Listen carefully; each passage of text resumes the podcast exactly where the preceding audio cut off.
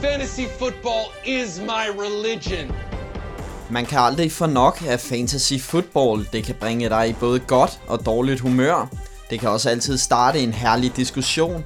Det er derfor, I har os på det ovale kontors fantasy podcast.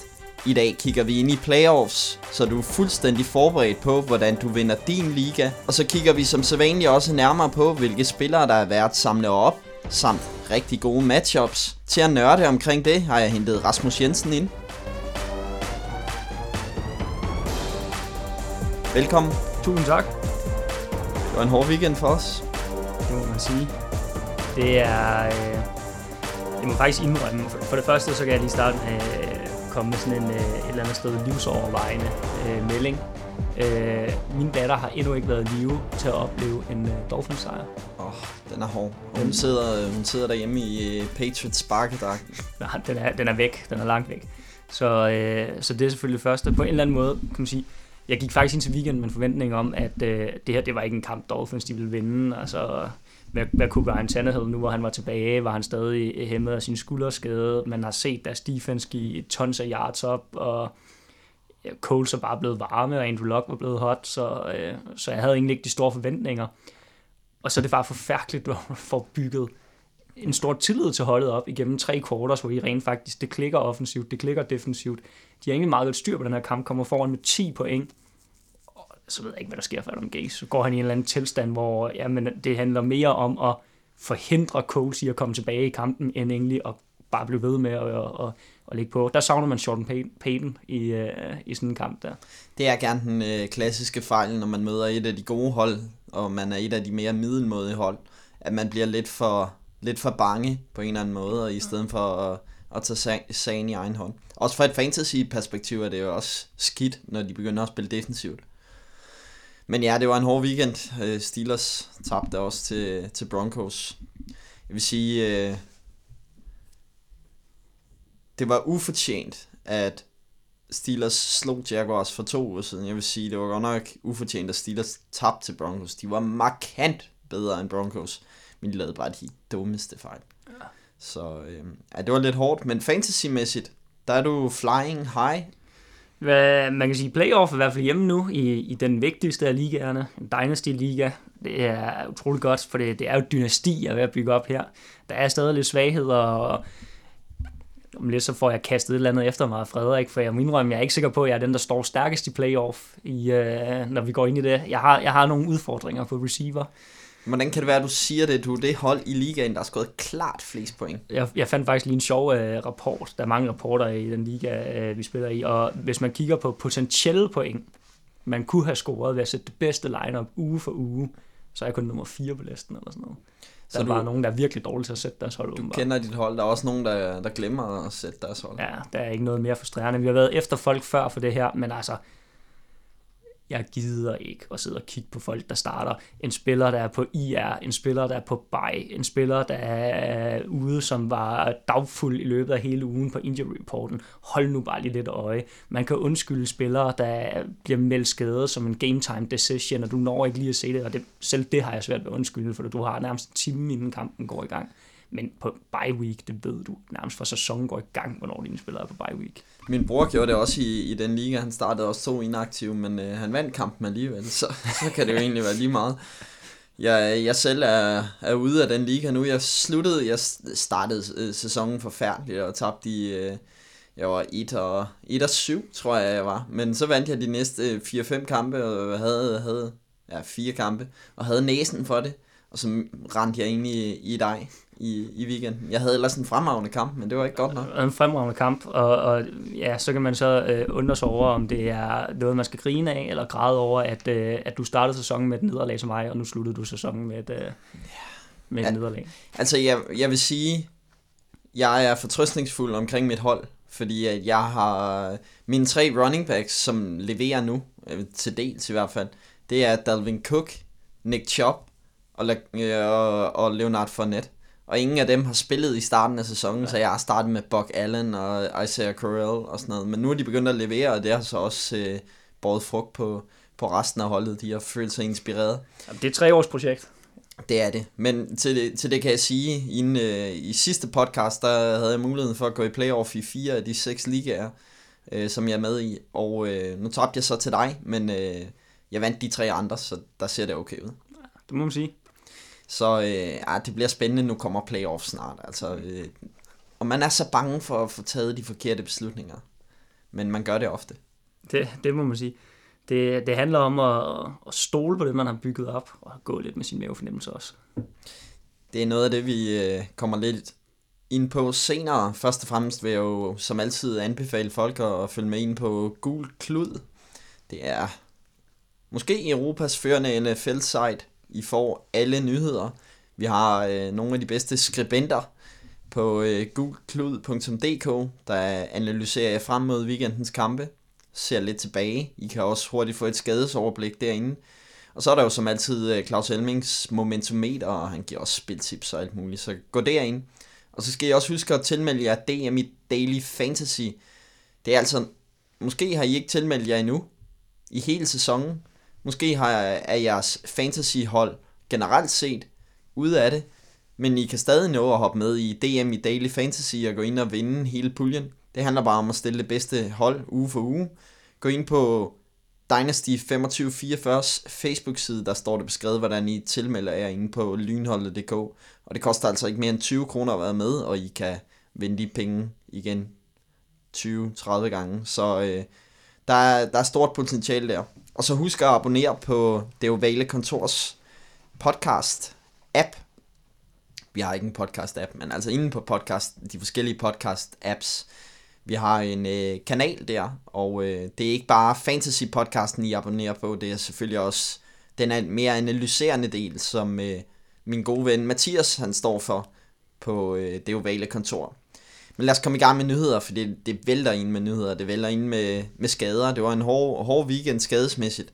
Lad os starte med den mest markante Andy Dalton, done for the year. Ja, det må man sige, og øh, man kan vel følge den op med at sige, Bengals, de er også done for the year. I det, høj grad. Det, øh, om det så går hånd i hånd, eller om det var sket uanset hvad, det må man øh, så stille spørgsmålstegn til. Nu er det Jeff Driscoll. Jeff Driscoll, og så hentede de Tom Savage ind også som øh, backup quarterback. Så vi er kun én skadet quarterback for at se Tom Savage i NFL. Ah, det bliver lækkert. Det håber jeg på. Men øh, bare lige, altså, Jeff Driscoll, han så okay ud mod Browns, men det var jo garbage time. Ja, yeah. han er faktisk en quarterback, øh, der var mange Dolphins-fan, der skreg på at skulle, uh, skulle draftes, og uh, det var fordi, han, han startede sin college-karriere for University of Florida. Det er sådan med alle quarterbacks, ligesom med Lamar Jackson og andre, der har spillet på, for et eller andet college i Florida. De skal altid draftes af Dolphins, hvis du spørger fansene. Så, uh, så uh, jeg ved ikke, skal man sige, at man uh, måske har en lille kærlighed for ham. Han er i hvert fald blevet nævnt meget på Twitter. Men uh, ja, det var garbage time. Ja. Det er, og hvordan ser hans surrounding cast ud? AJ Green, Joe Mixon. Det er lige så meget, når man kommer her, øh, sent hen i sæsonen, så noget af det afgørende for, for nogle af de dårlige hold, det er også motivation, og det virker ikke som, at Bengals hold er motiveret for noget som helst mere. Nej, og man kan sige, øh, der blev snakket en del om, at øh, nu det her Marvin Lewis' sidste sæson, og skal han være general manager eller vice president of football operations eller et eller andet tilsvarende for, øh, for Bengals efter den her sæson. Øh, Øh, er der noget på spil for ham? Får han lov til at være det, hvis øh, de pludselig øh, går ud i en kæmpe katastrofe for den her sæson? Kan der på den måde måske komme noget at spille for? Man så sidste år, at Bengals ligesom begyndte at spille for Mar- Marvin Lewis' overlevelse. Det er jo så et godt spørgsmål, om, om det samme sker i år, eller er spillerne måske trætte af Marvin Lewis?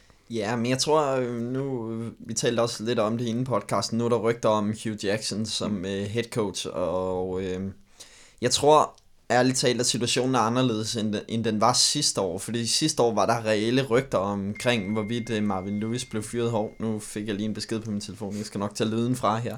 Men øh, der var reelle rygter om, han ville blive fyret, øh, Marvin Lewis. Og der var noget at spille for. I år virker det lidt som, og hvis spillerne har samme fornemmelse, som vi har, så bliver Marvin Lewis for, formentlig ikke fortsat head coach, men han får en eller anden rolle. Hmm. Og så er der ikke lige så meget at kæmpe for, kan man sige, hvis det allerede på en eller anden måde er afgjort.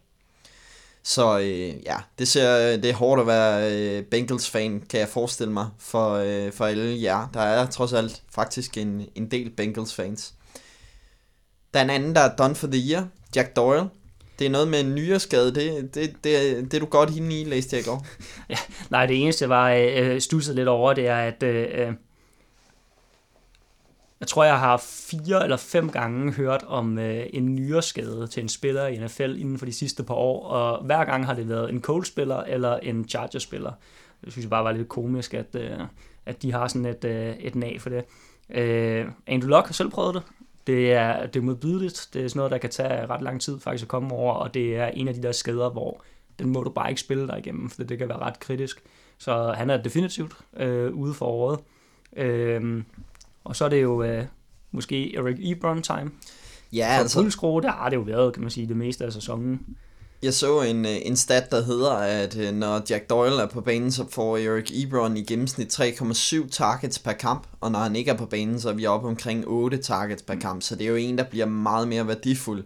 Og man har set gennem hele sæsonen, at Eric Ebron er utrolig farlig i, i red zone, og når Jack Doyle ikke er der til at stjæle opmærksomhed øh, dernede fra øh, altså Andrew Locks opmærksomhed vel at mærke, så er Eric Ebron, altså hvis han er ledig, så er han måske det, det bedste pickup, du kan øh, lave i, ja. i den her uge i Fantasy. Man kan sige, det eneste, der måske kan tale en, øh, en lille smule mod Eric Ebron, det er, at øh, kigger man videre ned ad listen, så er der Mo Ali Cox, som øh, døjer med skader selv. Øh, de har Ryan Hewitt og Eric Swoop, som begge to har været ude de sidste par kampe med skader, så lige pludselig så er Eric Ebron måske også øh, Colts eneste tight end, og, og så er der måske lidt mere fokus på at få lukket ham ned for modstanderen. Men jeg tror bare, han er, han er så svær at dække op, fordi han er så stor og, mm. og, og så eksplosiv på, på de korte distancer, at uh, Andrew Luck skal nok få noget ud af ham, så uh, helt sikkert samle ham op. Fra et fantasy-synspunkt, så den største nyhed, det er måske uh, skaden til Melvin Gordon, der blev uh, knæskadet i, i den seneste kamp. Han er week to week. Ja, altså vi ved jo, at nu du er en, en såkaldt MCL-sprain, som, øh, som han pådrog sig, og ja, nu kalder Chargers det week to week. Jeg så øh, den kære Dr. Cho, øh, Pro Football Doc. Pro Football Doc, øh, Twitter-læge. Rammer ikke altid helt korrekt, vil jeg sige, men, men han, er, han er ret skarp faktisk. Ej, Han, han han. kalder rimelig meget korrekt.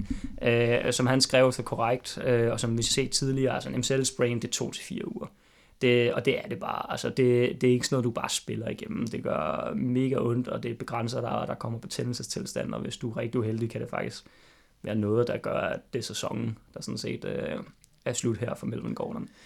Øh, så ja, altså interessant, interessant valg at bruge ham også. Man kan sige, det øjeblik, han bliver skadet, hvor de er så meget foran Chargers, kunne man måske snakke lidt om, om, om skulle Melvin Gordon ikke alligevel bare have været ude og sidde på bænken. Men han var jo netop tvivlsom op til kampen, og der gik rygter om, at han havde overtalt staben til at, at bruge ham alligevel. Mm. Men de var så langt foran, altså de skulle også spare ham. Men det er nemt nok at være bagklog.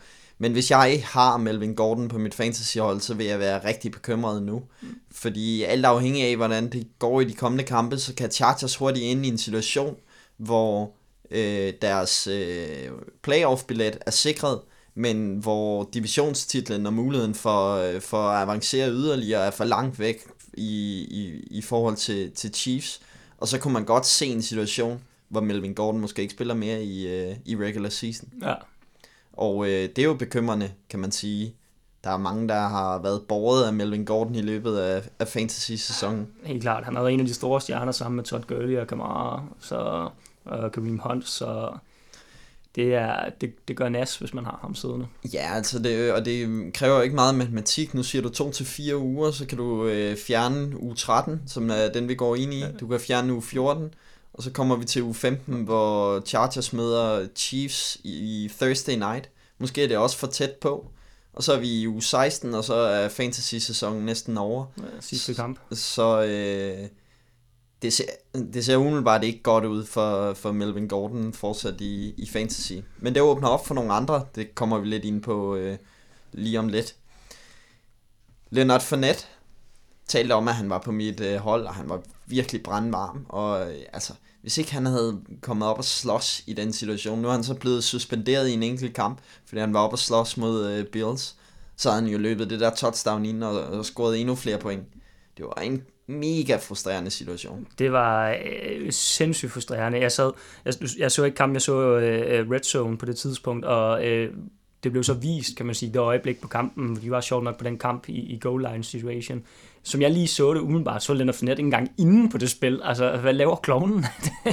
Hvorfor skal han pludselig i en, i en øh, slåskamp med, øh, er det Jack Lawson, han hedder? Øh, altså, det giver simpelthen ingen mening. Øh, og han tog den hele vejen ude i uh, spillertunnelen også. Ja, altså, ja, ja fortsat de derude. Øh, og ja, som du siger, at øh, du havde ham på holdet, han havde, han havde fået et touchdown der også, det, det havde været en lidt tættere kamp der. Der, øh, hvor det rammer mig på et andet punkt, det er, at øh, den opmærksomme lytter vil øh, huske, at øh, vi har nævnt en anden liga et par gange i den her sæson. Meget interessant liga, hvor der gik lidt ged i draften, hvor øh, vedkommende, der sidder over for mig, han havde første valg i samtlige runder, og øh, jeg havde det sidste valg i øh, samtlige runder, og øh, den spiller, jeg tog første runde, det var Leonard Fournette, og øh, af uansagelige årsager valgte jeg at beholde ham i de øh, mere eller mindre 10 kampe, han var ude, hvorefter han så er kommet meget godt i gang igen, hvilket har resulteret i, at øh, i weekenden, der spiller vi øh, den øh, sidste kamp, regular season, og jeg er 3 og 9 på nuværende tidspunkt, og vedkommende på den anden side af bordet er, hvad? På nuværende tidspunkt? 3 og 9. 3 og 9 og vi mødes i det sidste opgør. Ja. Det ville altså være sådan en lille, en lille sløjfe på, ja. på den sæson, hvis det rent faktisk kunne, uh, kunne lade sig gøre og, uh, og slutte over vedkommende med første valg. Jeg vil, jeg vil sige, det er en uh, sort side i en ellers succesfuld fantasy-sæson for mig indtil videre. Men altså, uh, Carlos Hyde, må man gå ud fra, kommer ind og tager over sammen med TJ Hjelten, som de har ja. gjort i løbet af sæsonen. Uh, så hvis Carlos Hyde er ledig, kunne man vel godt se, at... Øh... Ja, det, det, det kunne være en mulighed. Øh, og ellers TJ Yeldon, for nu kommer Cody Kessler ind i stedet for Blake Bortles, øh, bliver også interessant at se. Øh, og det kan jo godt være, at han skal hjælpe lidt i gang til at starte med, og, og så skal der være lidt dump-offs og sikkerhedsventiler, der er TJ Yeldon nok lidt mere oplagt end Carlos Hyde. Men generelt er det kaos i Jaguars. De har fået nye offensive koordinatorer. De valgte at, at fyre øh, deres øh, foranværende offensive koordinator er nu. Og øh, så er Norwell, der er stor øh, stjerne på, øh, på guard, også done for the year. Og det er også noget, der kommer til at ramme løbeangrebet og, og miste den, øh, den store stjerne der. Så der er utrolig mange spørgsmålstegn ja. omkring øh, Jaguars. Ja, deres, deres sæson må til at ikke at være gået som planlagt. Jeg øh, generelt set er ellers forholdsvis tiltrukket af, når der kommer en ny øh, coach, mm. en ny koordinator. For det giver altid noget nyt. Det er som, det giver noget øh, ny tro på tingene på, på holdene. Man kan sige, at det eneste, der kan være problemet, er, at Jaguars skal ikke nå noget i år nu. Så, så, så der vil nok stadig være sådan et andet carryover på, på dårlig stemning og, helt sikkert, og, men, og manglende motivation. Helt sikkert, men der er, det tror jeg er mere aktuelt på defense, end det er på offense, for der er en del på offense, som skal ud og bevise sig selv. Ja. Blandt andet Cody Kessler, der kommer en ny guard ind, som formentlig også spiller for en kontrakt næste år. Mm. Og øh, så er der øh, de receivers, vi nogle gange har talt om, med Killan Cole, med øh, Moncrief og øh, Didi Westbrook, som nok også gerne vil vise noget. Så jeg tror egentlig som sådan ikke, at motivationen mangler noget på, på offense. Nej, det må man øh, håbe i hvert fald, så man kan, kan få noget ud af de få øh, Jaguars offensive stars der. Lige præcis. Så har vi, øh, der er flere skader. Marvin Jones, han har været ude de seneste par uger. Nu er han på injured reserve. Hvem tager over der? Jamen, øh, der er jo flere bud. Altså, vi kunne, vi kunne lave The Joneses afsnit. De har TJ Jones, de har Andy Jones, som øh, to receiver, der sidder øh, klar til at tage over.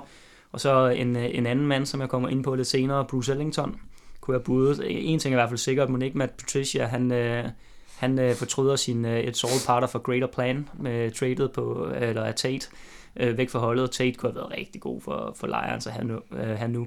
Lions, der kan man sige, måske, måske ikke har mere at spille for i den her sæson, men stadig statistisk set kan, kan nå videre.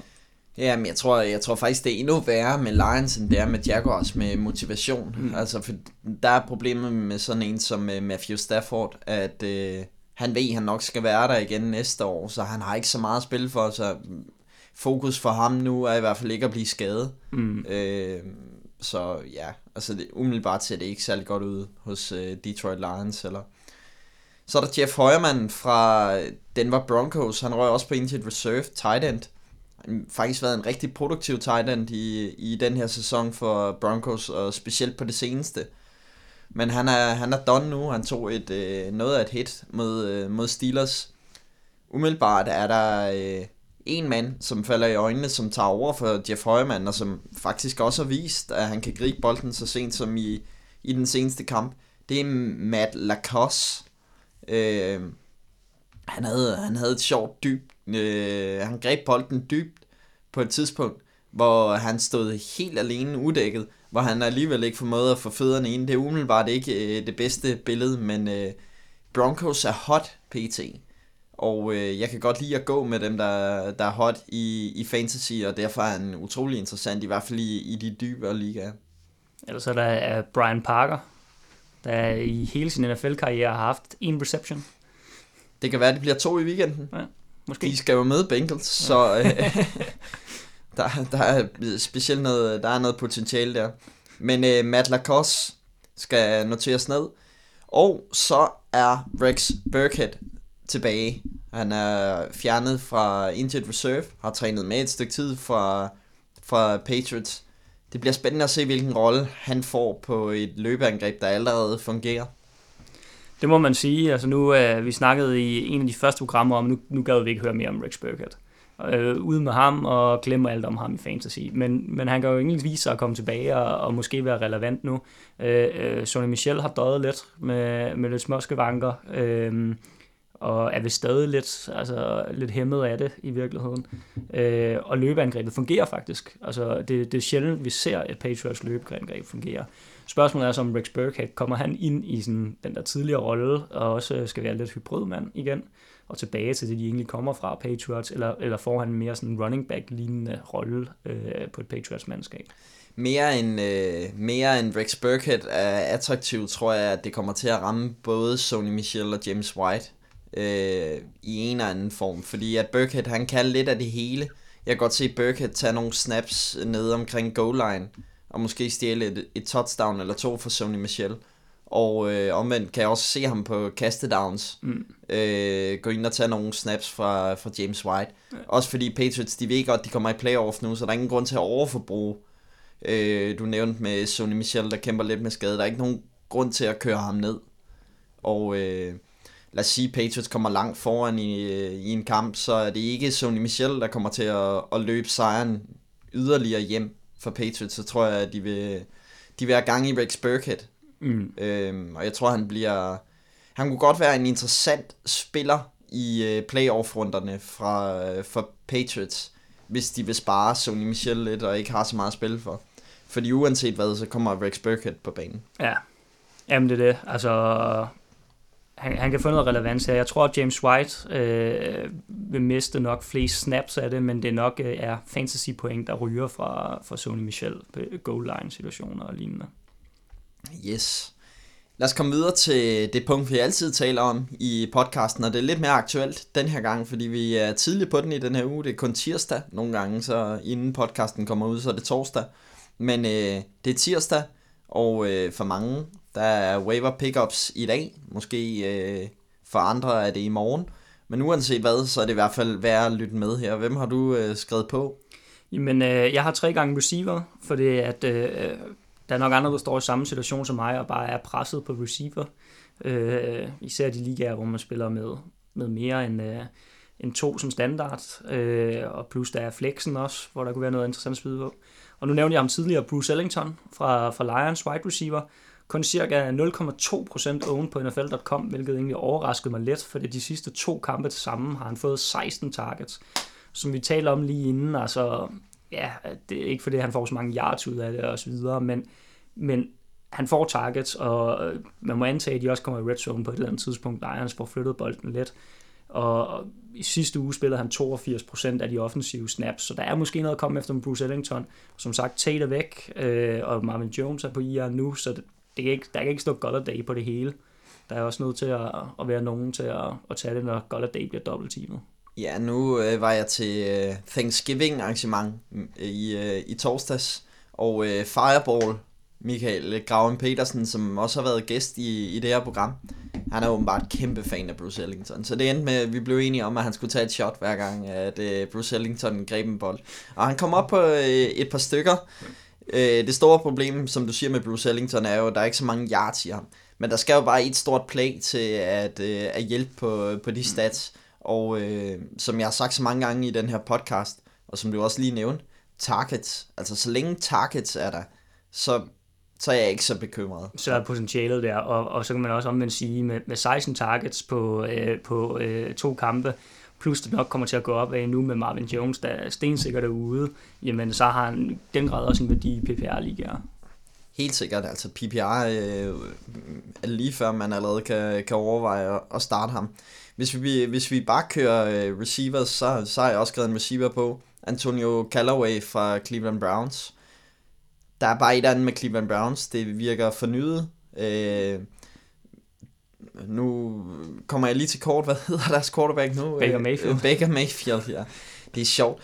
Da jeg gik i, i går øh, på gaden og overvejede lidt fantasy og sådan noget, der kunne jeg heller ikke komme i tanke. Jeg ved ikke hvorfor, at det navn, det har jeg åbenbart bare øh, svært ved. Jeg tror, det lægger sig lidt op af Blake Bortles, Baker, Blake, jeg ved det ikke, men jeg, åh, de irriterer mig. Nå, Cleveland Browns, de er i hvert fald hotte pt. Det må man sige. Og øh, det er vel at mærke uden en øh, Jarvis Landry. Altså, ja, han spiller godt nok, men han leverer ikke. Nej, ham fik vi øh, korrekt placeret i Factory of Sadness i sidste uge. Altså, det er, øh, det er ulideligt at se på. Jeg sad og skrev til Frederik i løbet af i søndags, øh, at det sådan startede med, Nå, nu er vi nået til, at Jarvis Landry er den eneste receiver i Browns, der ikke har grebet en bold endnu. Og sådan senere hen i kampen, nu er vi nået til, at han er den eneste receiver, der ikke har grebet touchdown endnu. og sådan, altså, øh, de er on fire Browns, og jeg tror faktisk på Browns sæsonen ud, og, og mange af de spillere, de har. Men jeg tror også på Callaway, han er, han er mere legit, end Jarvis Landry er i, uh, i fantasy-sammenhæng. Det tror jeg helt bestemt. Altså, det er ikke bare PPR, fordi han får ikke så mange catches, men der er big play potential ja, der er big play potential, og jeg tror et eller andet sted, hvis man skal være lidt filosofisk og reflektere over, hvorfor er det egentlig, Jarvis Landry ikke fungerer, så har jeg også lagt mærke til meget i år, Browns har en tendens til at bruge Jarvis Landry på ydersiden. Der har han aldrig været god. Så, så det er jo klart, at når først Callaway, han står på den modsatte side, rent faktisk slipper sin mand og får lavet noget separation, så kaster du den selvfølgelig mod ham. Og så kan det godt være, at modstanderen har travlt med at double team Jarvis Landry. Det kan de sådan set gøre for evig tid. Det, det er ligegyldigt. Han laver ikke separation på ydersiden. Så Callaway, der er big play potential. Helt sikkert. Hvem har du ellers skrevet på? Jamen, øh, vi bliver ved receiver, og nu var vi, øh, vi snakket om øh, alle de ændringer, der sker i øh, Jaguars. Øh, vi har haft den her mand med før, men han er stadig ikke specielt owned i, øh, eller på NFL.com. D.D. Westbrook, wide receiver i Jaguars. Øh, og hvorfor har vi ham så med?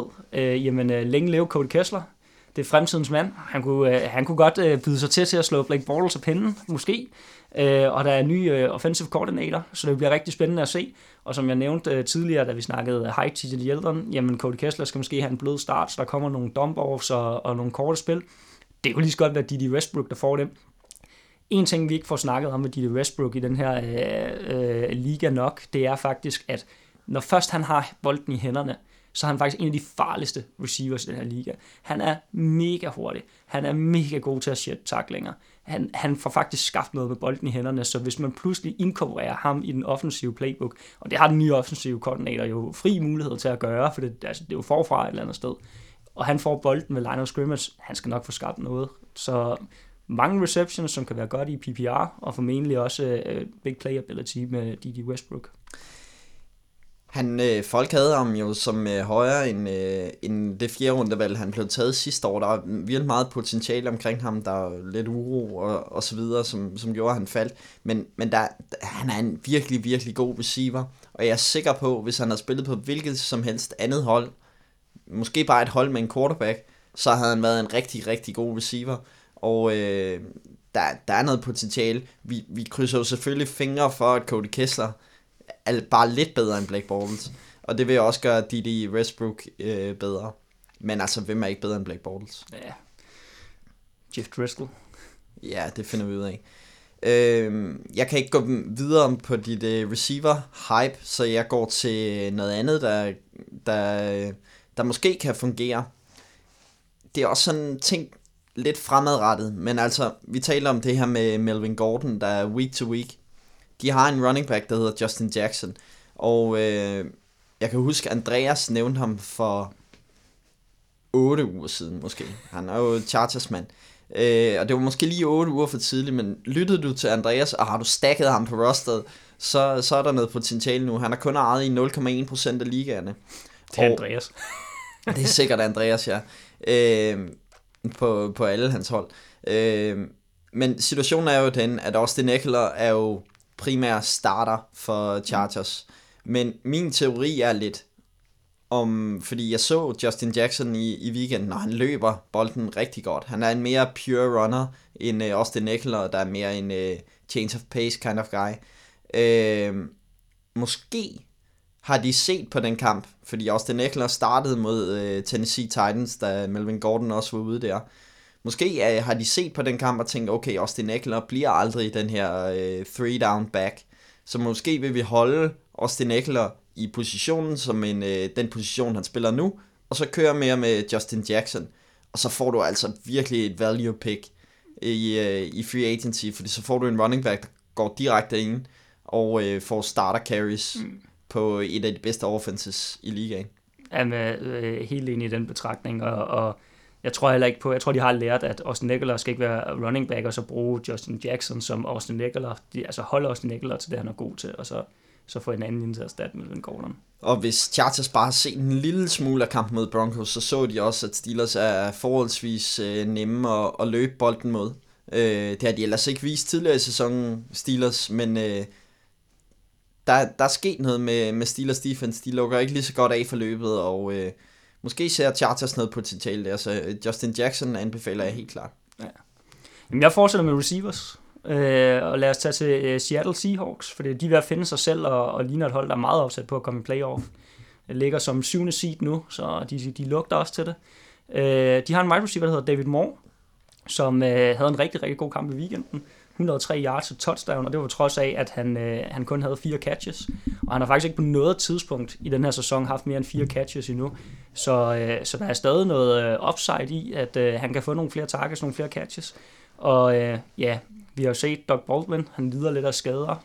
Var det en groin injury i weekenden, der hæmmede ham lidt, som gjorde, at han ikke helt havde det burst, han plejede at have, fik ikke helt, det han skulle. Nogen skal jo tage over, og David Moore kunne godt være den mand, som øh, går hen og bliver et Russell Wilson favorite target.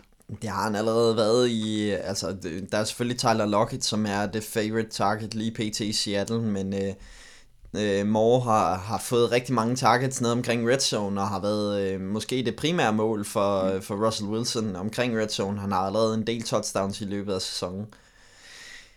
Og det der med, altså hvis man øh, skal gå videre med, med det, som, som vi har talt om her, gå med the hot hand, så Seahawks, de har nogle rigtig gode matchups i afslutningen af sæsonen. Allerede i weekenden møder de 49ers, hvor der godt kunne komme en, en del point på brættet. Så øh, helt sikkert, mm. der er noget der. Jeg øh, har skrevet Titans på. Jeg har ikke bare skrevet én Titan, jeg har skrevet flere Titans, men det er også fordi, det er sådan lidt... Det er som altid meget rodet med, med Titan. Jeg nævnte Matt Lacoste tidligere fra Broncos. Så er der John Smith, som vi også har nævnt i, i podcasten her. Han havde endnu en rigtig god kamp, selvfølgelig primært båret af et, et langt touchdown mod, mod Texans. Men, men det virker som om, at Titans til tider kan levere en nogenlunde angreb. Og så længe de leverer et nogenlunde angreb, så er John Smith en, en vigtig del af det, fordi de savner selvfølgelig Delaney Walker. Øh, Delaney Walker er i øvrigt en, øh, endnu en af de spillere, jeg fik skadet på mit øh, MFL-hold. Men øh, nok om det. Øh, så John Smith, kig mod ham. Så har jeg også skrevet Gerald Everett. Vi nævnte ham også i sidste uge. Hvis ikke du har samlet ham op, på grund af at han var på bye, så samler ham op nu. Det er en øh, tight end, der var meget hype om, for, øh, da han blev draftet for et år siden. Og nu er det ligesom, han kommer i gang. Og øh, der er det der med Titans, at de leverer aldrig i rookie season. Det tror jeg, øh, Gesecki fra øh, Dolphins kan skrive, kan skrive øh, under på. Så hvis øh, Gerald Everett endelig begynder at vise sit potentiale, så øh, er det bare et spørgsmål om at, at hive ham ind. Mm. Og øh, den sidste Titan, jeg har skrevet på, undskyld, det er Dan Arnold fra New Orleans Saints, det er en øh, mand, som øh, startede med at være receiver hos Saints sidste år, blev skadet, og så har de valgt at omskole ham til tight end. Og øh, han har altså fået targets de sidste fire uger, havde touchdown i øh, Thanksgiving-kampen mod, øh, mod øh, Falcons. Og hvis han kan blive brugt mere, fordi Saints mangler jo den der receiving tight end. De har øh, Benjamin Watson, som er til får nogle, øh, nogle mål, men det kan man Og ikke. Josh Hill. Og Josh Hill, ja. Øh, Virkelig sjældent. Men øh, Dan Arnold, hvis, øh, hvis der kan være noget i ham, altså han er, øh, som jeg sagde tidligere, receiver, så han har farten, øh, og, være en, og potentiale til at være en rigtig god receiver tight end, så øh, der er noget der. Det var øh, waiver pickups. Så det næste punkt, det øh, sad jeg og tænkte lidt over, hvordan øh, den lige skulle, skulle skæres. Men øh, jeg valgte at kalde det få en øl med, med farmand. Det er fordi, når man, når man får en, øh, en øl med, med sin far, ikke, så, så kommer der altid et godt råd med på vejen. Han sidder altid og funderer lidt over livet, og så siger han altid et eller andet. Nu skal du enten huske at tage ud af opvaskemaskinen, eller måske noget mere dybere. Men øh, tanken med, med det her punkt, det er simpelthen at, at give nogle gode råd ud til, til jer, kære fantasy-spillere. Og øh, jeg ved, du har nogle gode råd klar, Rasmus. Jamen, øh, det har jeg. Altså, for det første, så kan jeg sige, at jeg glæder mig allerede til om nogle år at skulle give de her gode øh, farråd. Øh, og så en af de ting, jeg jo selv har bemærket, det er, at et rigtig godt farråd, det er jo sådan et råd, der både er godt her og nu i øjeblikket til den situation, du står overfor, men det er også sådan et råd, du kan finde frem igen på et senere tidspunkt. Det er, sådan, det er et tidsløst råd på en eller anden måde. Så lad os starte med, med, med et rigtig godt farråd øh, fra mig til jer i forhold til jeres øh, fantasy øh, playoff. Stol på lineup. Stol på det lineup, der har bragt dig til fantasy. Hvis du står og mangler en kamp for at komme i, øh, eller i playoff, undskyld, og mangler en kamp for at komme i playoff, som er her i weekenden, jamen så stol på det lineup, der har fået dig så langt. Der vil selvfølgelig være få undtagelser, men lad være med pludselig at panikke over samtlige starter og dit lineup og tænke, åh oh, nej, og er det matchup nu korrekt, og så videre. Hvis det er kommet så langt, så kommer du også længere. Et godt eksempel på det er, at jeg faktisk lige har smidt øh, Philip Rivers på gaden i en af mine ligaer. Fordi jeg hentede Russell Wilson ind. Og der, de er jo begge to øh, virkelig gode. Men jeg kigger også sådan lidt på matchups fremover. Som jeg sagde, Seahawks har, har gode matchups og sådan noget. Men hvis jeg bare havde stolet på mig selv, så havde jeg også godt vidst, at Philip Rivers, han leverer jo altid. Altså, han skal jo nok levere point. Lige meget hvor dårligt det går for Chargers, lige meget om han kaster fire interceptions, så kaster han nok også en 3-4 touchdowns. Ja. Så øh, det er et godt råd. Det er det. Mit råd, det er, øh, det er lidt med, med Steelers trøjen på. Jeg øh, anbefaler alle jer, som har nyt godt af James Conner øh, situationen, øh, at være lidt mere påpasselig. Øh, James Conner har ikke set særlig godt ud. De, øh, han har ikke været særlig god de øh, seneste par uger. Han havde øh, en drop, øh, virkelig grum øh, drop ball mod øh, Jaguars. Han havde den dummeste fumble mod Broncos. Og han virker bare ikke lige så skarp, som han har gjort tidligere. Lad mig sige det sådan her. Sidste chance, det er på søndag mod Chargers. I øvrigt en øh, kamp, jeg skal overse med øh, Andreas. Hvis han leverer der, så fair nok, så går vi med ham. Men hvis ikke, så, så vil jeg ikke starte ham ugen efter. Fordi han virker ikke skarp, og de kommer også til, de bruger også øh, Samuel øh, backupen markant mere i, øh, i øh, løbespillet. Og øh, jeg tror bare, at Steelers, specielt hvis de på et eller andet tidspunkt ser en mulighed for, at øh, playoff den er, den er hjemme, så tror jeg gerne, at de vil prøve at få ham lidt ned i gear, så han kan være i, i gear, øh, når, når playoff kommer. Men øh, grund til, at jeg er påpasselig omkring den med Chargers, det er fordi, at måden de tabte på mod Broncos, var simpelthen ikke at løbe bolden nok. Og øh, jeg tror, de deres gameplan mod Chargers bliver primært James Conner, fordi de er nødt til at få, få gang i ham. Det er stærkt råd. Yes. Så er der jo en, øh, der er en anden type farråd også. Det der med, at, øh, at nogle gange, så, øh, så har man jo oplevet, at, at sådan en far med al den livserfaring, vedkommende har, også lidt fungerer som sådan en orakel, der bare kan kalde ting. Så, øh, så råd nummer to, det er, at øh, han er done. Måske ligaens bedste. Aaron Rodgers. Han skal nok få en monsterkamp mod Cardinals i weekenden, men det er også det. Hvis, øh, hvis det er ham, du vil bygge dit fantasyhold op omkring i playoff, så får du det svært. Han kommer ikke til at være en top 10 quarterback i de resterende kampe denne sæson. Og ja, det kan sågar gå til, at, øh, at han måske bliver lukket ned for sæsonen, men det kan vi tale om lidt senere. Øh, så lad være med at stole på Aaron Rodgers, fordi vi stoler ikke øh, på McCarthy og Packers i år. Og lad os bare gå ned af samme, øh, samme snor, fordi øh, lad være med at starte Tom Brady.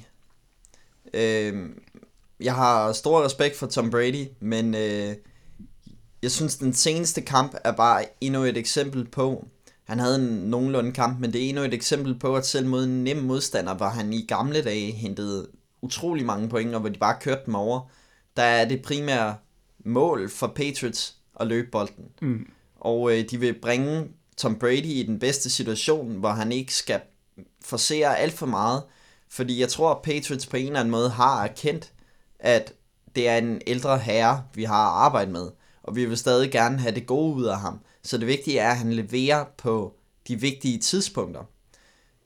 Men det er bare ikke godt nok i fantasy.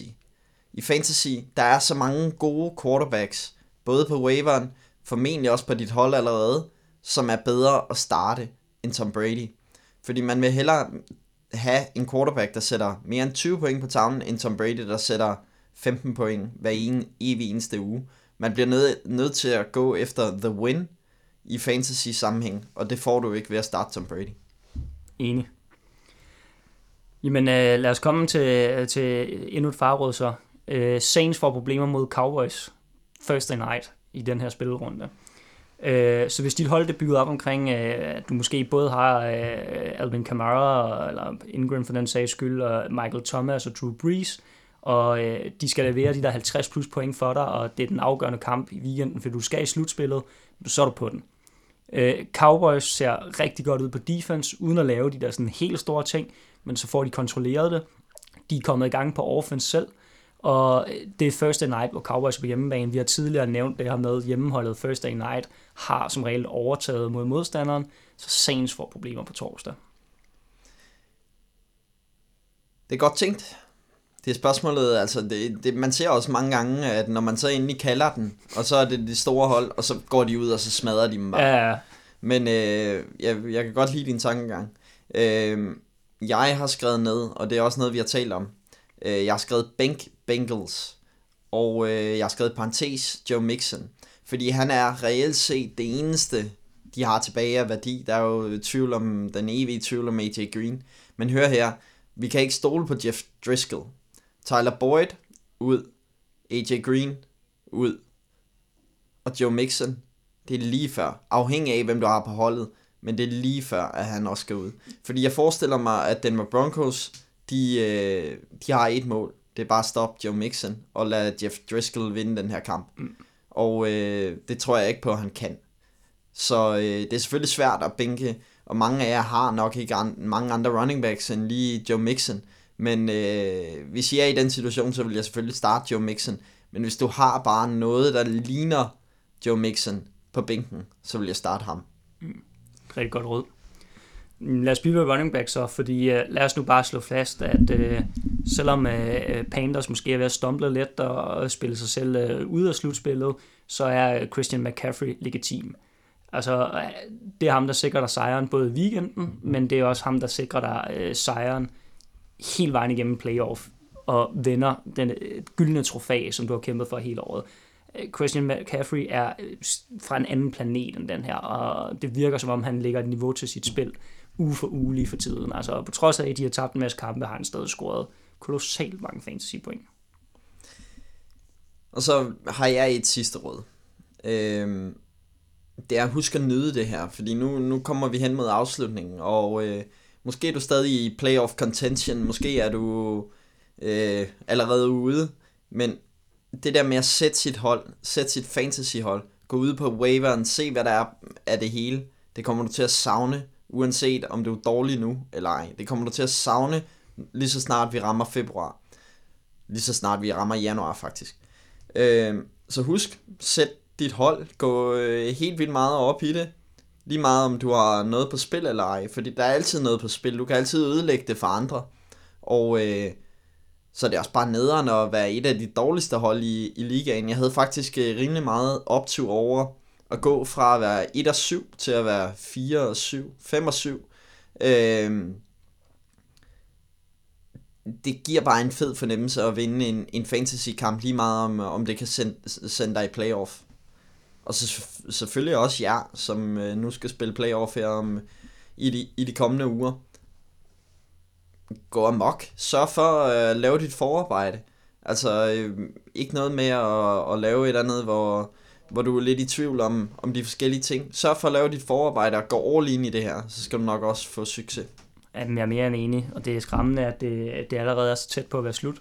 Men øh, vi kunne måske lægge et lille spørgsmål ud den anden vej til, til alle de gode lyttere, øh, og høre, hvor mange spiller egentlig det her øh, fantasy, eller undskyld, øh, playoff challenge, som øh, NFL.com eksempelvis udbyder, som er fantasy i løbet af playoff med playoff-holdene. Du skal sætte det bedste hold, du kan, øh, og på den måde egentlig forlænge din fantasy-sæson.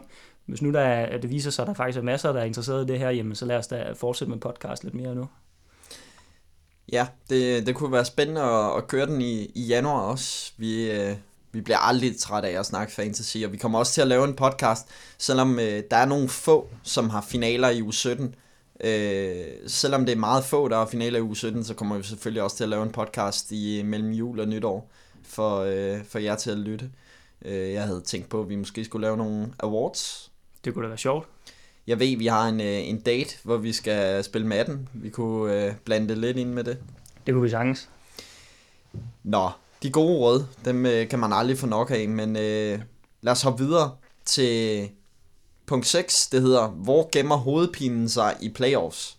Og det har jo noget at gøre med, vi har, vi har talt lidt om det tidligere, med øh, handcuffs og... Øh, man vil helst ikke ende i den situation, at man har Todd Gurley, og Todd Gurley han spiller ikke, når man mest af alt har brug for det.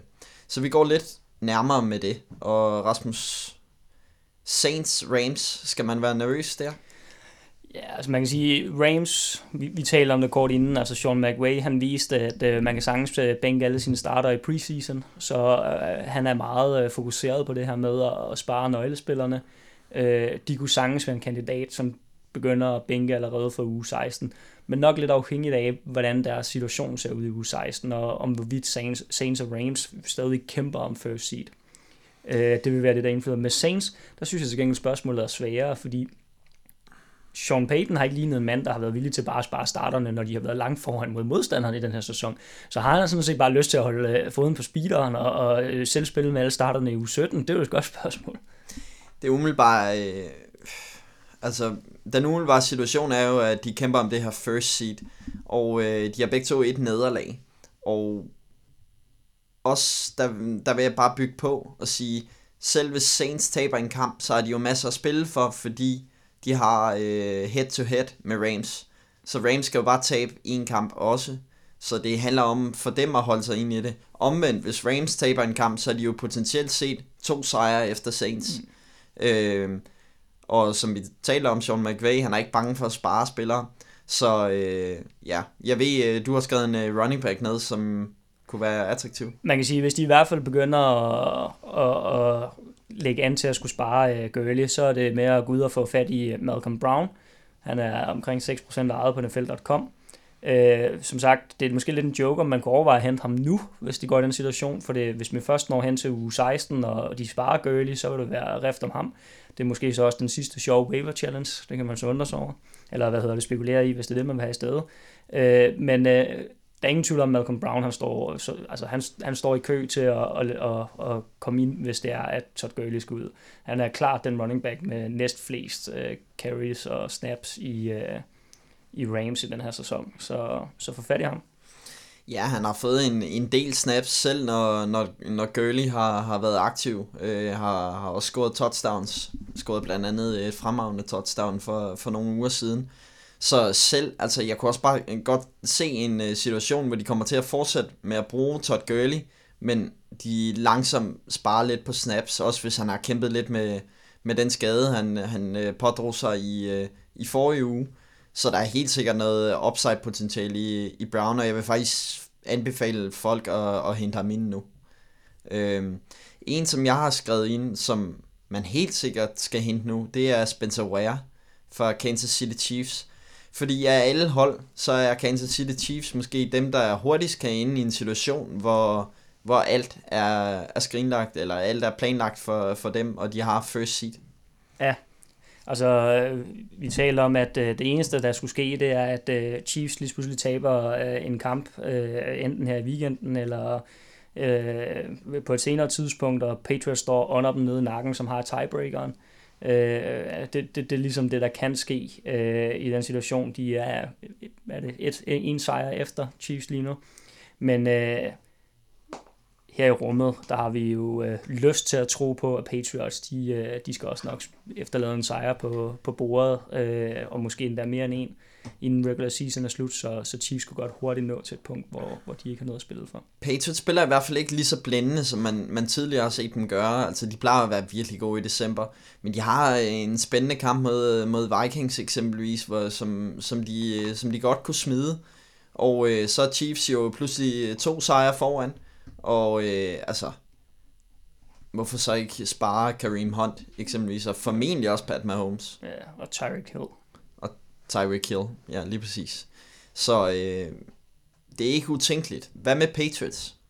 Jamen, øh, ja, jeg synes, når jeg, når jeg graver dybt i hukommelsen, så har jeg, jeg har svært ved at huske situationer, hvor Patriots de sådan, har en tendens til at spare spillere, faktisk. Øh, det, det er ligesom om, de, de holder på med dem, der starter en lineup, og hvis der så endelig er nogen, der sådan bliver sparet, når vi når til uge 16 i år, så det skulle næsten være en Tom Brady så.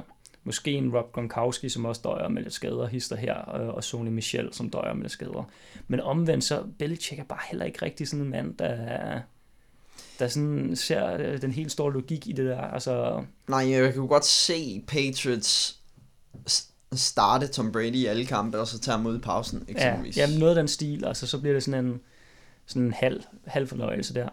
Øh, som vi snakkede om tidligere, det var sjovt, hvis man også måtte skifte ud i fantasy i pausen. Ja. Det For det, så kunne der være noget logik i det, men, men ja, jeg vil nok også, man skal nok være lidt påpasselig med Patriots-spillere. En Gronkowski kunne i hvert fald godt hurtigt blive, blive den, der blev sparet for, og Sony Michel også, ja. som har kæmpet med skade gennem, gennem hele sæsonen. Og specielt når, som vi nævnte der, Rex Burkhead øh, kommer tilbage og mm. formentlig lige skal spilles varm og sådan noget. Så øh, helt sikkert noget der. Jeg har også skrevet Pittsburgh Steelers. Jeg tror, Steelers kommer til at have noget at spille for i virkelig lang tid. Øh, men jeg kunne godt se dem spare James Conner, hvis, mm. øh, lad os sige, second seed løber væk fra dem, og, og Ravens ikke kommer alt for tæt på øh, og de vil nok også gerne prøve Samuel af. Og jeg har anbefalet øh, at samle Samuel op, øh, og det vil jeg stadig gøre, hvis der er plads til det på, på dit roster, fordi jeg tror sagtens, at han kan få en del carries øh, allerede fra nu af, jeg tror han kommer til. Han spiller allerede flere og flere snaps, for Steelers får øh, flere og flere drives, og øh, han kommer jo ikke til at overhale James Conner, men øh, hvis de sparer James Conner, så, så er der pludselig en del at lave for, for Samuel. Jamen det kunne være, det kunne bestemt være aktuelt. Jeg har også et wildcard, som i at øh, de lyttere, der har øh, lyttet til Frederik, de vil finde det her håbløst irrelevant. Dem, der har lyttet til Andreas, de vil tænke, øh, hvad fanden er det for noget lort? Øh, men øh, Chicago Bears kunne godt hurtigt ende med at blive et hold, som øh, på ingen måde kan nå bye week, øh, og blive seedet first eller second, øh, men også samtidig nå en situation, hvor de bliver heller ikke nået bagfra i, øh, i forhold til at miste deres playoff-plads. Øh, og så er spørgsmålet med Trubisky, der har været drillet og pladet lidt af, af en skade nu her. Øh, kunne de finde på at spare ham i virkeligheden? Øh, der er nok ikke så mange. Øh, Terry Cohen kunne være et andet bud, men, men ellers er der nok ikke så mange på offense, der bliver sparet fra, fra Bears. Det er nok mere defense, de så også vil spare lidt. Ja. En Khalil de, Mack eller lignende. Ja, men det kan godt være, at de sparer på defense, og det kan jo godt være, at de sparer flere spillere på offense, men det, det har ikke den store fantasy-indflydelse, fordi Allen Robinson Anthony Miller og Bur- Burden, og... Burden har jo ikke rigtig leveret fantasy-mæssigt uge efter uge, så det er jo ikke sådan, at det bliver et, et stort tab for nogle øh, fantasy-hold. Men øh, den afgørende kamp for Bears bliver uge 15 mod, øh, mod Rams. Hvis de øh, taber den, så har de ikke noget at spille for. Og hvis de vinder den, så, øh, så har de selvfølgelig noget at spille for uge 16. Men øh, ja, det, når man kigger på schedule, så, så skal man ikke være så nervøs for øh, de fleste spiller jo finale, semifinale og finale i uh, uge 15 og 16. Og uh, man skal ikke være så nervøs for uge 15. Det virker som om, at alle hold vil have noget at spille for. Jeg nægter at tro, at der er no- de kunne finde på at spare spillere i uge 15. Men uge 16 bliver afgørende. Uh, I forhold til specielt NFC med, med Bears, med, med Rams og med, med Saints, hvordan situationen ser ud der. Men det er stadig for tidligt at kalde noget. Man vil øh, ønske uanset hvad, at de lyttede til vores podcast i sidste uge, hvor vi vist fik øh, kaldt et par coaches ud, for ikke at tænke nok på øh, fantasy. Øh, det samme gælder, når man når til 16-17. Du sparer aldrig NFL-spillere. Nej, selvfølgelig gør man da ikke det. Jeg har også skrevet Houston Texans på. Nogle spørgsmålstegn der. Altså, hvis de slår Colts, så er divisionen jo rimelig sikker. Øhm, Ja, det, det, det, eneste, der kunne tage imod, det er, at Texans også stadig kan nå first, eller hvad hedder second seed. Ja, og det er jo så det. Øhm, men, men det er værd at overveje. Altså, det Sean Watson har jo kæmpet, han kæmpede skulle over en, en slem skade fra, fra sidste sæson. Og de kan jo nok godt se noget potentiale i at spare ham. Og det samme med DeAndre Hopkins, det vil være en skandale for dem, hvis øh, han bliver skadet i en af de sidste kampe og mm. ikke er klar til playoff. Så ved jeg, at du har skrevet en, øh, en sidste ting på Green Bay Packers. Ja, som jeg var inde på tidligere. Altså, jeg tror på, at Packers de er done for den her sæson. Altså, teknisk set kan de stadig godt gå videre, men de stumbler et par gange øh, her hurtigt. Så øh, Aaron Rodgers, altså, gå ud og hente en anden quarterback. Om ikke andet bare som insurance, hvis du stoler for meget på Aaron Rodgers, fordi der er et eller andet råd med Packers i år. De spiller ikke for McCarthy, han er done, når sæsonen er slut højst sandsynligt. Øh, så de, de har nok heller ikke intention om at gå i playoff, og jamen, når vi til 16, jeg kunne sagtens se Aaron Rodgers sidde ude. Altså, og han har også, han, han udtalte faktisk for nylig på et, et pressemøde, jeg tror det var efter weekendens kamp, at, at, at din sådan, fysiske gæld ved at spille i den her sport, den, den indhenter dig stille og roligt, og, og han godt kunne mærke, at han er ved at blive ældre, og det, det siger man jo heller ikke, hvis man er fedt for fight. Altså... Nej, de skal jo bare tabe en kamp, så har de ikke øh, mere at spille for, og øh, ja, altså vil de prøve det Sean Kaiser af? Det kan da godt ske. Det kunne jo være interessant at vide, har man øh, fremtidens mand siddende i huset allerede, eller skal man også til at være lidt, lidt aggressiv i draften? Man kan sagtens se det ske. Øh, formentlig, jeg har svært ved at se, øh, hvis Aaron Rodgers er fuldstændig klar, så er jeg svært ved at se, se dem bænke ham. Men der kommer nogle gange nogle injury reports på, øh, hvor man tænker, hvornår skete det lige, øh, hvor de foregiver en eller anden skade, som, som måske aldrig er sket. Mm. Og, og det kunne man nok godt se med Aaron Rodgers.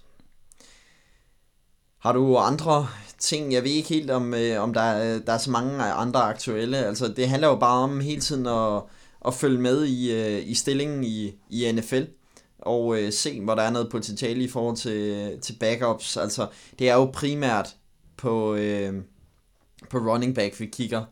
Øh, receiver kommer formentlig til at spille, også fordi mange receivers er meget opsatte på at, at lave så gode stats som muligt. Ja, altså man kan sige, den man kan nævne i hvert fald, øh, det kan jo både være en hovedpine i forhold til at sætte line-up, og, og også i forhold til den modstander, man møder, men en ting, der kan vise sig rigtig, rigtig værdifuld, som sådan en lille øh, skjult juvel nu her, når I når til playoff. I ved det nok allerede, men øh, matchups, de rigtige matchups i NFL, betyder nok mere end nogensinde før.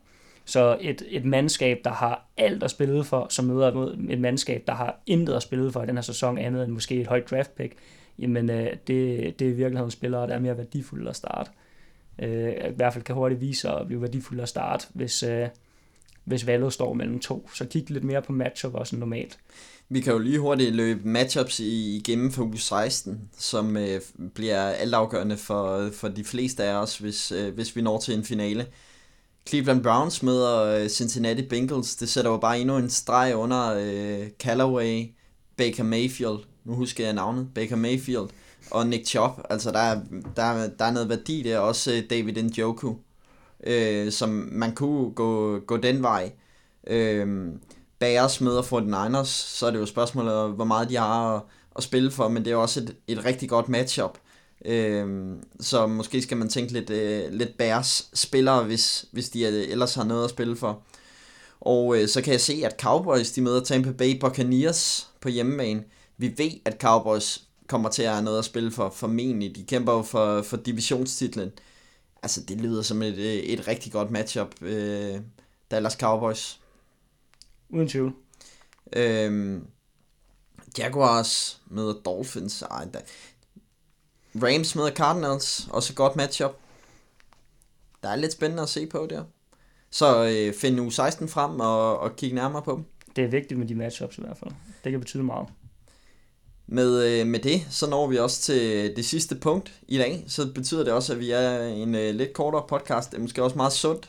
for både jer kære lyttere, men også for, for os. På stemmebåndet. Lige præcis. Vi er nået til startbænk, og øh, nu kan jeg så se, at jeg har skrevet tre ned, og øh, planen var jo at skrive fire ned, så jeg finder lige hurtigt den fjerde, imens så øh, kan du måske lige fortælle mig, hvem? Jamen, jeg kan, jeg kan stille dig et skarpt spørgsmål. Manden, øh, hvis navn du har så svært ved, Baron Mayfield, han, øh, han spiller i weekenden mod Texans, som jo er, er hotte, øh, men det må vi sige, Browns også er blevet, så skal man starte ham? Det synes jeg, man skal. Start Baker Mayfield.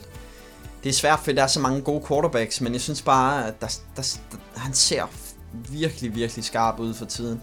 Og jeg er svært ved at se, selvom de kommer langt bagefter, så er det jo bare, øh, så kommer han bare til at producere endnu mere. Mm. Jeg er svært ved at se Browns gå ud fra en kamp, uden at have skåret mindst 21 point. Øh, så helt sikkert Baker Mayfield. Start. Så har jeg skrevet, øh, lad os bare blive ved den kamp. Jeg har skrevet Nick Chop mod Texans. Jamen, jeg starter ham. Vi møder hinanden. Og jeg har ham på bænken. Eller det ved jeg, jeg har ham faktisk ikke engang på bænken, jeg har ham i startomstillingen. Og der bliver han.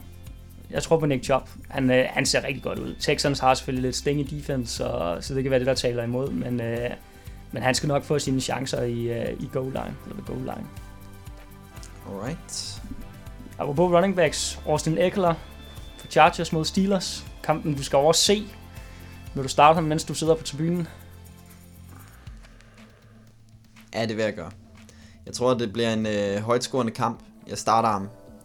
Tror, det bliver en højtskårende kamp, og jeg hælder alligevel, på trods af, hvad jeg har sagt med Justin Jackson, så hælder jeg alligevel til, at de giver, øh, giver øh, Austin Eckler en mulighed mere. Og øh, Steelers defense... Åh, oh, det var den sorte bog. Men øh, der er penge i grisen. Men øh, Steelers defense, de, øh, de er altså til at tale med. De har spillet rimelig solidt over en øh, længere periode. Men man så i den seneste kamp mod Broncos, at man, man kan altså godt lave point mod dem. Og jeg tror, han kommer til at være en rigtig, rigtig vigtig del i, i kastespillet.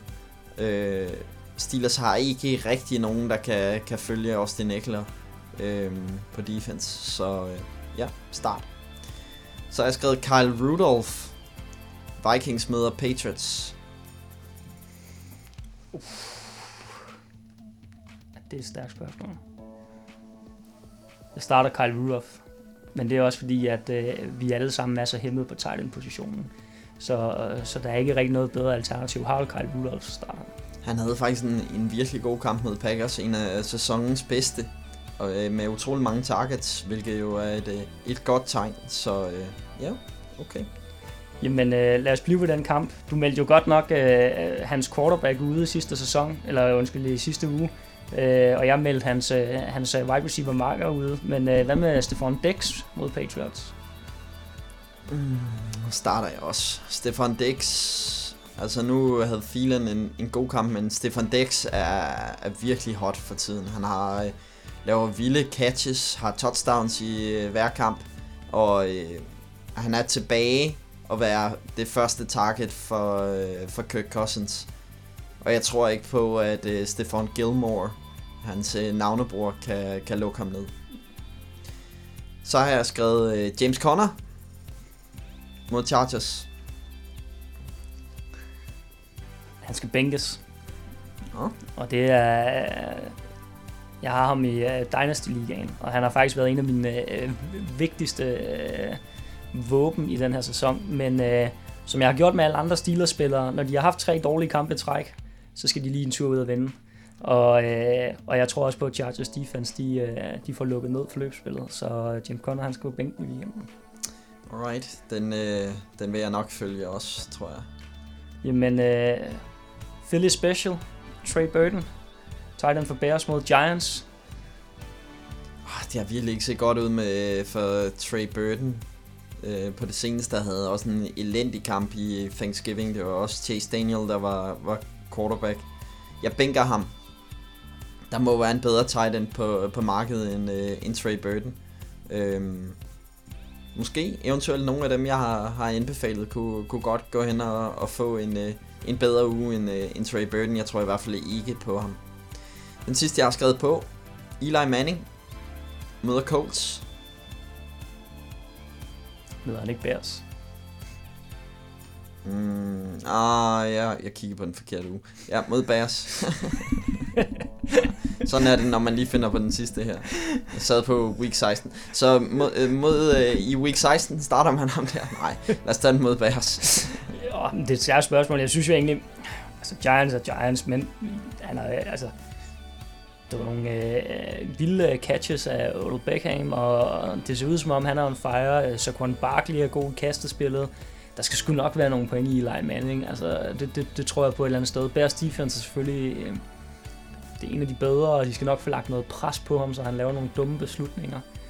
Ej, den er svær, den her. Ej, vil du have, bænk Eli Manning. Vil du have, der, der, der er andre bedre muligheder. Øh, for at nævne dem i et væk, altså Dak Prescott er hot. Han er en top 8 quarterback nu. Øh, for ham inden Russell Wilson er blevet hot. Philip Rivers og Palle lige for det han skulle hente Russell Wilson. Så der er, der er masser af alternative muligheder at bænke Eli Manning. Alright, så kom vi også rundt om det.